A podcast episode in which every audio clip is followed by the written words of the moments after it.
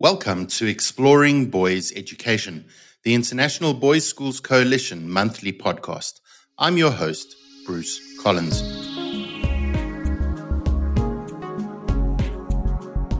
Together with thought leaders and educators from around the world, we'll dive deep into the evolving landscape of boys' education. We'll discuss its challenges and highlight the innovations driving its future. So, whether you're a school leader, teacher, parent, or just someone interested in the world of boys' education, this is the place to be. In this episode, we connect with experts Pooja Mathur and Gabrielle Mace about boys and books. Rudine Sims Bishop so eloquently opined that books are sometimes windows, offering views of worlds that may be real or imagined, familiar or strange. These windows are also sliding glass doors, and readers have only to walk through an imagination to become part of whatever world has been created or recreated by the author. When lighting conditions are just right, however, a window can also be a mirror. Literature transforms human experience and reflects it back to us. And in that reflection, we can see our own lives and experiences as part of a larger human experience. Reading then becomes a means of self affirmation, and readers often seek their mirrors in books. For boys, Bishop's quote rings true. As they navigate the intricate journey of boyhood, books can serve as invaluable companions. Through stories, they can explore diverse identities, face challenges, celebrate triumphs, and confront vulnerabilities. Books offer boys a tapestry of experiences and emotions guiding them towards understanding and empathy. When a boy sees himself in a character, it not only validates his feelings and experiences, but also empowers him to embrace his own unique journey. But before we turn that page to discover more, I'm joined by IBSC Executive Director Tom Batty for the IBSC Newsreel. Thank you, Bruce, and welcome again to all our listeners. You'll tell by my voice that the weather has turned in the United Kingdom. Later in this episode, Bruce speaks with Gabrielle Mace and Pooja Mathur about reasons contributing to many boys' reluctance to read and strategies educators can employ to instill more positive reading habits in boys. Both Gabrielle and Pooja hail from Sydney, Australia. Gabrielle serves as the head of library at St Augustine's College above the Manly Waves in Brookvale or Brookie to the locals. While Pooja is teacher librarian within the rolling grounds of the King's School in Parramatta. Whilst July 2024 is a good eight months away, more details for the 2024 IBSC annual conference at Harrow School in London, in the United Kingdom, will soon be coming your way. It promises to be a very special IBSC gathering, one not to be missed. Workshops sit at the heart of IBSC annual conferences, and I encourage you to consider what you might offer by way of a Harrow workshop to share your knowledge of teaching and supporting boys with colleagues from around the world. Workshop topics must focus on the theme tradition, leadership, innovation, and address at least one of the conference tracks. Effective teaching practices, school leadership, well-being and healthy communities, digital engagement and innovation, and social and environmental responsibility. The call for workshop proposals is open until the 15th of December and detailed information is available on the IBSC website. We hope you'll join us on the Hill at Harrow next year. Immerse yourself in the warm collegial environment of shared learning and enjoy all London has to offer in the early summer weeks. For now, it's back to you, Bruce. We all know that reading is good for boys, and I'm looking forward to hearing Pooja and Gabrielle share their insights and expertise on boys and reading. What a wonderful privilege to be with both Pooja Mathur and Gabrielle Mace.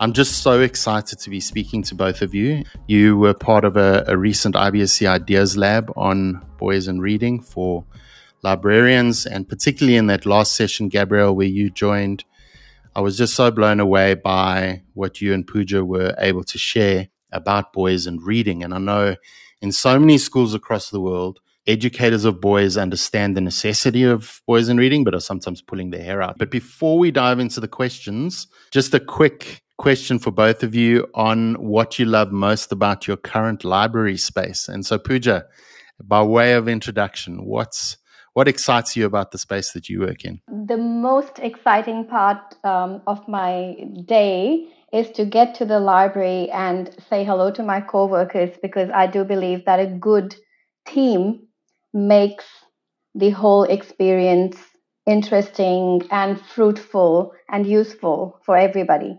So I'm very, very fortunate to work with an amazing library team. And to top that is the beautiful library space that we have. So altogether, it's the people and the place that makes this a beautiful library and a wonderful place. I wake up every morning and I want to rush to work. And that happens every single morning. I think what's really exciting for me is it is a library that sits in the middle of the school and it has teaching spaces actually inside the library across all three floors. So, particularly when we're talking about really trying to bring boys back to the library, uh, 50% of my job is done because they are inside the library and we've got them captive for a certain amount of time. And it's about keeping them there at the end of class and making sure that they grab a book or look at a display. And um, strategically, I think our, our, circulation desk is right, you know, near that set of stairs. And like Pooja said, um, I've got a lovely team and a team that are passionate about library spaces, who are passionate about getting the boys reading, who really appreciate. Um, it is a different set of challenges with boys. Um, but I always say if you are trying, you're not failing, and you just have to find what's going to stick in that uh, context that you're in. Yeah, I love that you both spoke about the importance of of the space, um, and and I think we can be so intentional about how we design that space to really draw draw boys in. I know this conversation is going to be largely positive, but I think it's important for us to address that elephant in the room about boys' resistance or maybe their perceived resistance to reading. In your experience, Gabrielle, what are some of the reasons boys might be resisting engaging with the texts that are in our library spaces or other books at home or wherever? A lot of boys, and I'm speaking not in absolutes here, but I'm generalizing, they just don't see reading as the same priority, you know? Um, they can't see the point. I think boys are very outcome driven and they are very much about short goals and immediacy. Um, that is, there's something around educating boys that we actually know. So they can't see the point in picking up a book for enjoyment. And I think the other thing that works against us is there is peer pressure around boys. And if this is seen as any kind of a feminine uh, interest or pastime, especially with teenage boys, they can rail very hard against that. I think we don't um, role model it to boys, and we maybe don't role model it to boys with role models that they appreciate or value. The other thing, too, I'll say, Bruce, is the more the boys aren't reading, the harder it can be to go back to. Now, we all know if we go through a period of time when we're not reading, and then suddenly I always find at Christmas time when I've got this long protracted break ahead of me and I get through to my TBR pile, my to be read pile, those first few days where I really sink into that book, goodness, it's hard. And I'm a great reader and I find it easy. But when vocab is hard and comprehension is hard and the concentration is hard, and this is why I really believe in sustained reading programs to be embedded in the curriculum at school. If it's already hard and then they go back to doing it and it's hard, where, where's the where's the intrinsic motivation to keep doing it? It's almost like you've got to exercise that reading muscle. Yes, and it's that idea of a micro habit. Even if you can't get 20 minutes happening, let's aim for 10 because there's some really exciting data on how many words they're going to be exposed to if they're doing 10 minutes a day. I definitely I'd echo what uh, Gabrielle was just saying. I believe there is this trifecta that A, the boys are, are time poor. There's so much demand on their time There's so much happening around them, especially in our busy boys' school, before school, during school, after school, and everything else. The second thing is competing interests. So even when they have time, they are involved and interested in so many things that sometimes reading just misses out. And the third thing is the stereotype that reading is not manly, it's not a cool thing. It's not a cool thing to be seen sitting in a corner reading a book. Studies have indicated that parents tend to encourage girls more to read while they encourage boys to participate in physical activities from the from very childhood when they're very little. So it's almost like those those ingrained stereotypes cross over into that sort of reading space. Absolutely. Um, it's just it's reading is considered a feminine activity. It's not considered a masculine thing to do. The second thing is there is definitely a lack of male role models, as uh, Gabrielle's already touched upon. So, but if we look at family perspective, I do believe, and studies have again shown, that it is the mothers at home who are talking about reading or who are found reading. So they are the role models at home for reading. Probably not that much of their, their dads or grandfathers or uncles or older brothers. So the boys don't see other men or males at home as, as readers. Another thing is this misunderstanding talked about um, boys don't see that anything be reading beyond prescribed texts as beneficial. It's also a myth when people say that boys prefer to read nonfiction over fiction. So, all of these things together sort of keep boys away from reading. I wonder, I mean, just something that came as you both were sharing. I wonder how much of the sort of shorter kind of texts that teenagers in particular engage with these days. So, like social media and that kind of thing. I wonder how much of that in society has impacted how boys engage with novels and longer texts. I think it's huge. I think it's huge, Bruce. I'm having conversations now with uh, my English, the English faculty at school saying, well, Gabrielle, can you recommend a text for stage four? So, you know, that's our 13, 14 year olds for our international audience. And they want to hit all these thematic kind of discussion, but then they'll say to me, it needs to be under 200 pages. And I think we've got to, we've got to also look at the idea of um, this shallow reading versus deep reading. And, you know, the final test in the Australian school system, you know, is the HSC or, or the uh, IB. And big parts of that in the module B of the HSC, it has it's it's analytical discussion about text. And our, our module C, which is craft of writing, requires enormous reading across so many different genres to really extrapolate, you know, the craft that authors uh, are writing. Now, if we then don't ask our students to really dive deep into, into that real deep reading where they really understand character and story and development and, and, and uh, then we're behind. It can be quite overwhelming hearing about all these challenges that are that boys are facing, or the resistance that they display towards reading. But I don't want us to get overwhelmed today because I think the message that I've heard from both of you before is is that reading is definitely good for boys? So, definitely, studies have highlighted that there are several cognitive as well as uh, emotional benefits. So, one of the co- some of the cognitive benefits are that increases intelligence, helps with memory, concentration, imagination, information processing, foresight. It boosts brain power. It fights diseases like Alzheimer's. It helps in you know in relaxing and it also assists you know reading assists in sleeping as in once you finish reading you fall asleep easier. As per emotional there are immense immense emotional benefits. It boosts uh, mental health and well-being. And because for children it actually helps them get the vocabulary or develop the vocabulary to to share their feelings, their needs, what they to express what they're feeling, what they want, what their desires are. Um, in Cambridge University, one of the studies at Cambridge University, it was found uh, that reading fiction provides training in developing and practicing empathy and theory of mind. So it is really, really important for everyone to read because um, fiction helps us understand how other people feel and think. It just simply reading a few pages, a few chapters before you fall asleep, it reduces stress. A UK organization, the Reading Agency, actually commissioned a review of all the relevant literature to look at the impact of reading for pleasure and empowerment. And the review covered research findings from England, Canada, the United States, Holland, Germany, New Zealand, and Australia. And the significant focus there was on children and young people.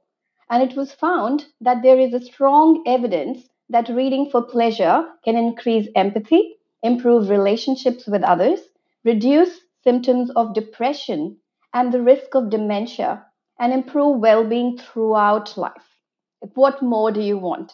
It's like that pill, a magical pill, which is just beneficial in every way, shape, and form. There are no side effects, no negative side effects. It's all positive. What I love about what you've shared there is um, there's a, a, researcher, Susan David. I'm not sure if you've if you've heard her TED talk or read her book, but she talks about exactly what you're saying. This idea of emotional granularity, and the more words we have to express how we're really feeling, and I think that's particularly important for boys. When we want to acknowledge the inner life of boys, we want to acknowledge that they are emotional beings, um, like all of us are. Boys might just say, "Well, I'm angry," but if you develop emotional granularity, they can say I'm frustrated, which is far more nuanced than I'm angry. So I love that you highlighted that connection between giving boys the words to express. I, would never thought about reading in that context before. Mm, I, absolutely. I think the time for the strong, silent type of man, um, I think we need to get away from all those traditional thinking stereotypes. Um, and it is important that everybody um, has has those um, uh, has the power to share their thoughts and ideas. The positive outcomes of reading definitely in, includes enjoyment, knowledge of self and other people, also social interaction. They can learn about other cultures and um, imagination. It really boosts their imagination and it helps them focus. Um, obviously, relaxation and mood regulation as well um, as well as an involvement in communication, um, improvement in communication abilities, and definite long term educational outcomes that we have touched upon several times.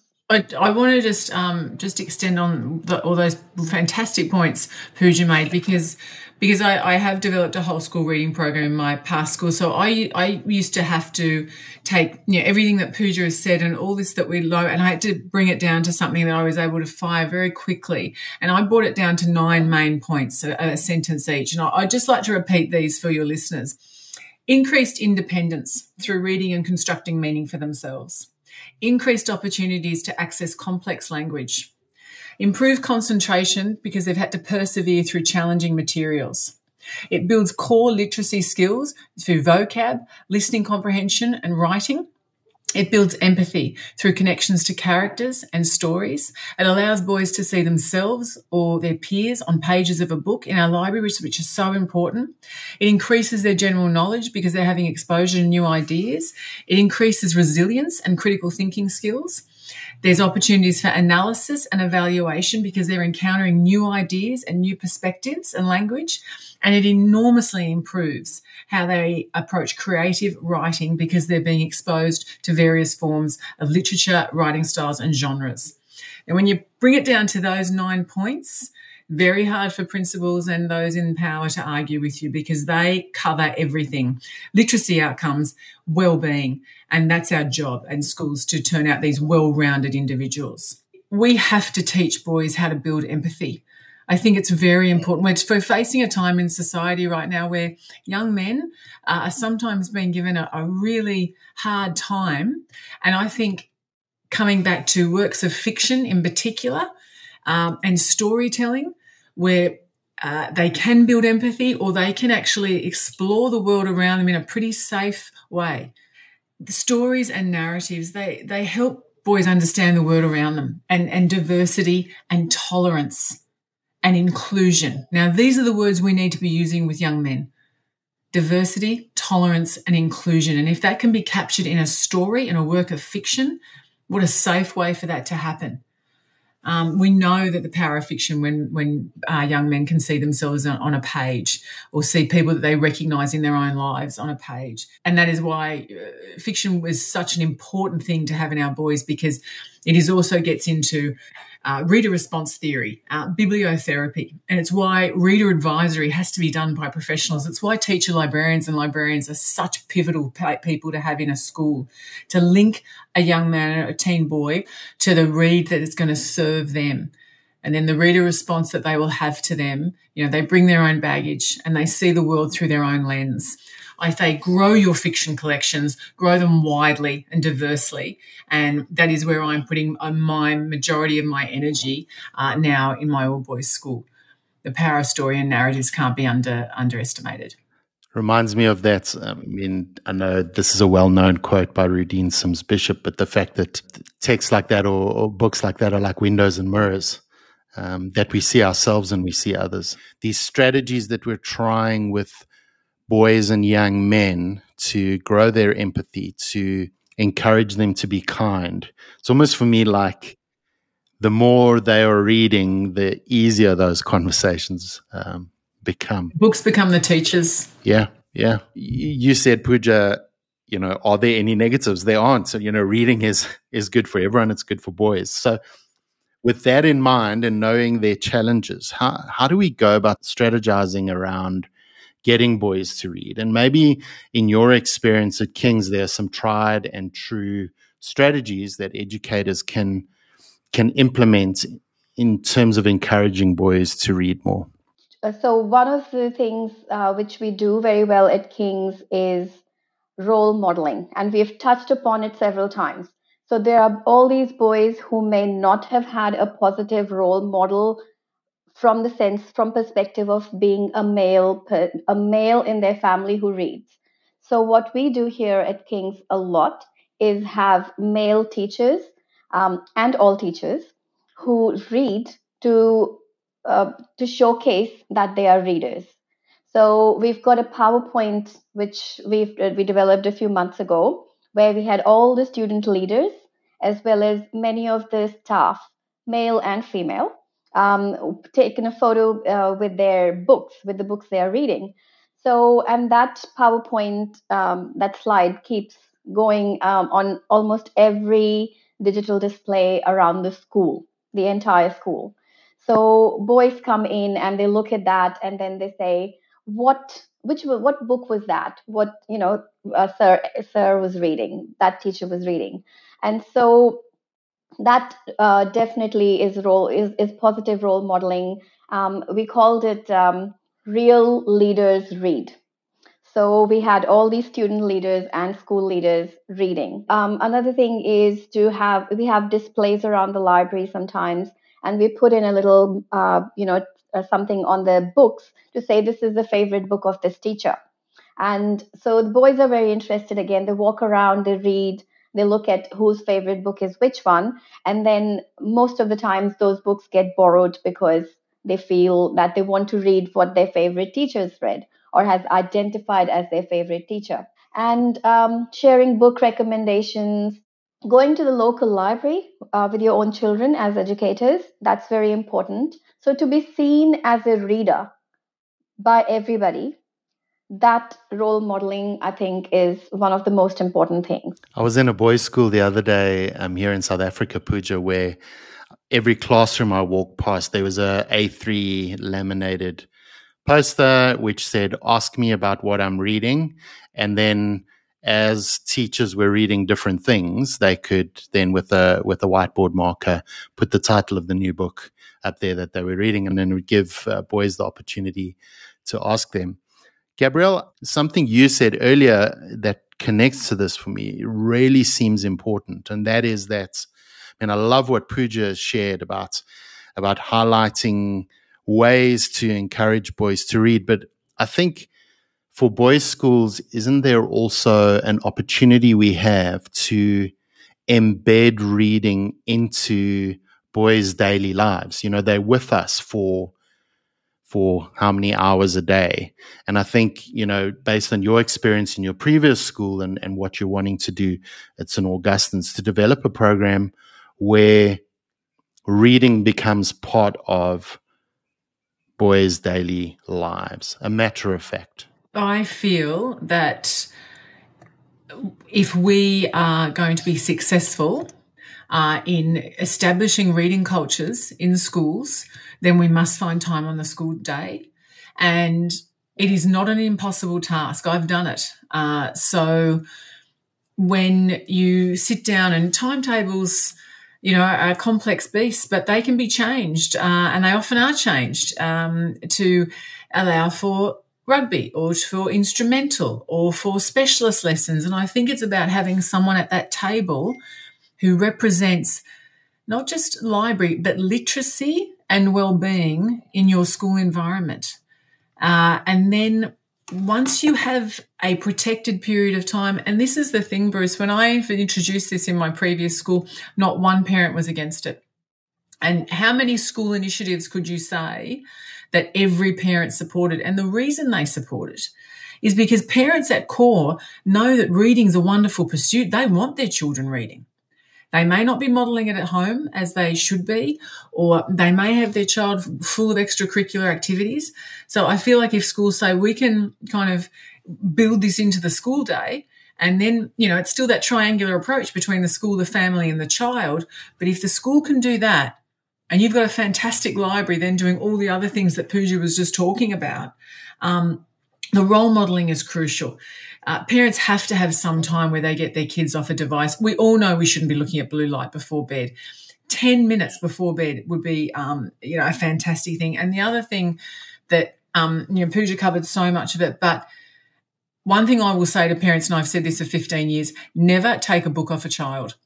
Never take a book off a child. I, it doesn't matter if that child is rereading something for the seventh or eighth time.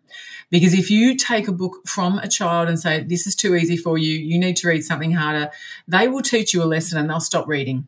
And when they do that, gee, you've lost them to, and to try and get them back as hard. The key is to find out where they are then and then to find them an entry point into a wider variety of texts.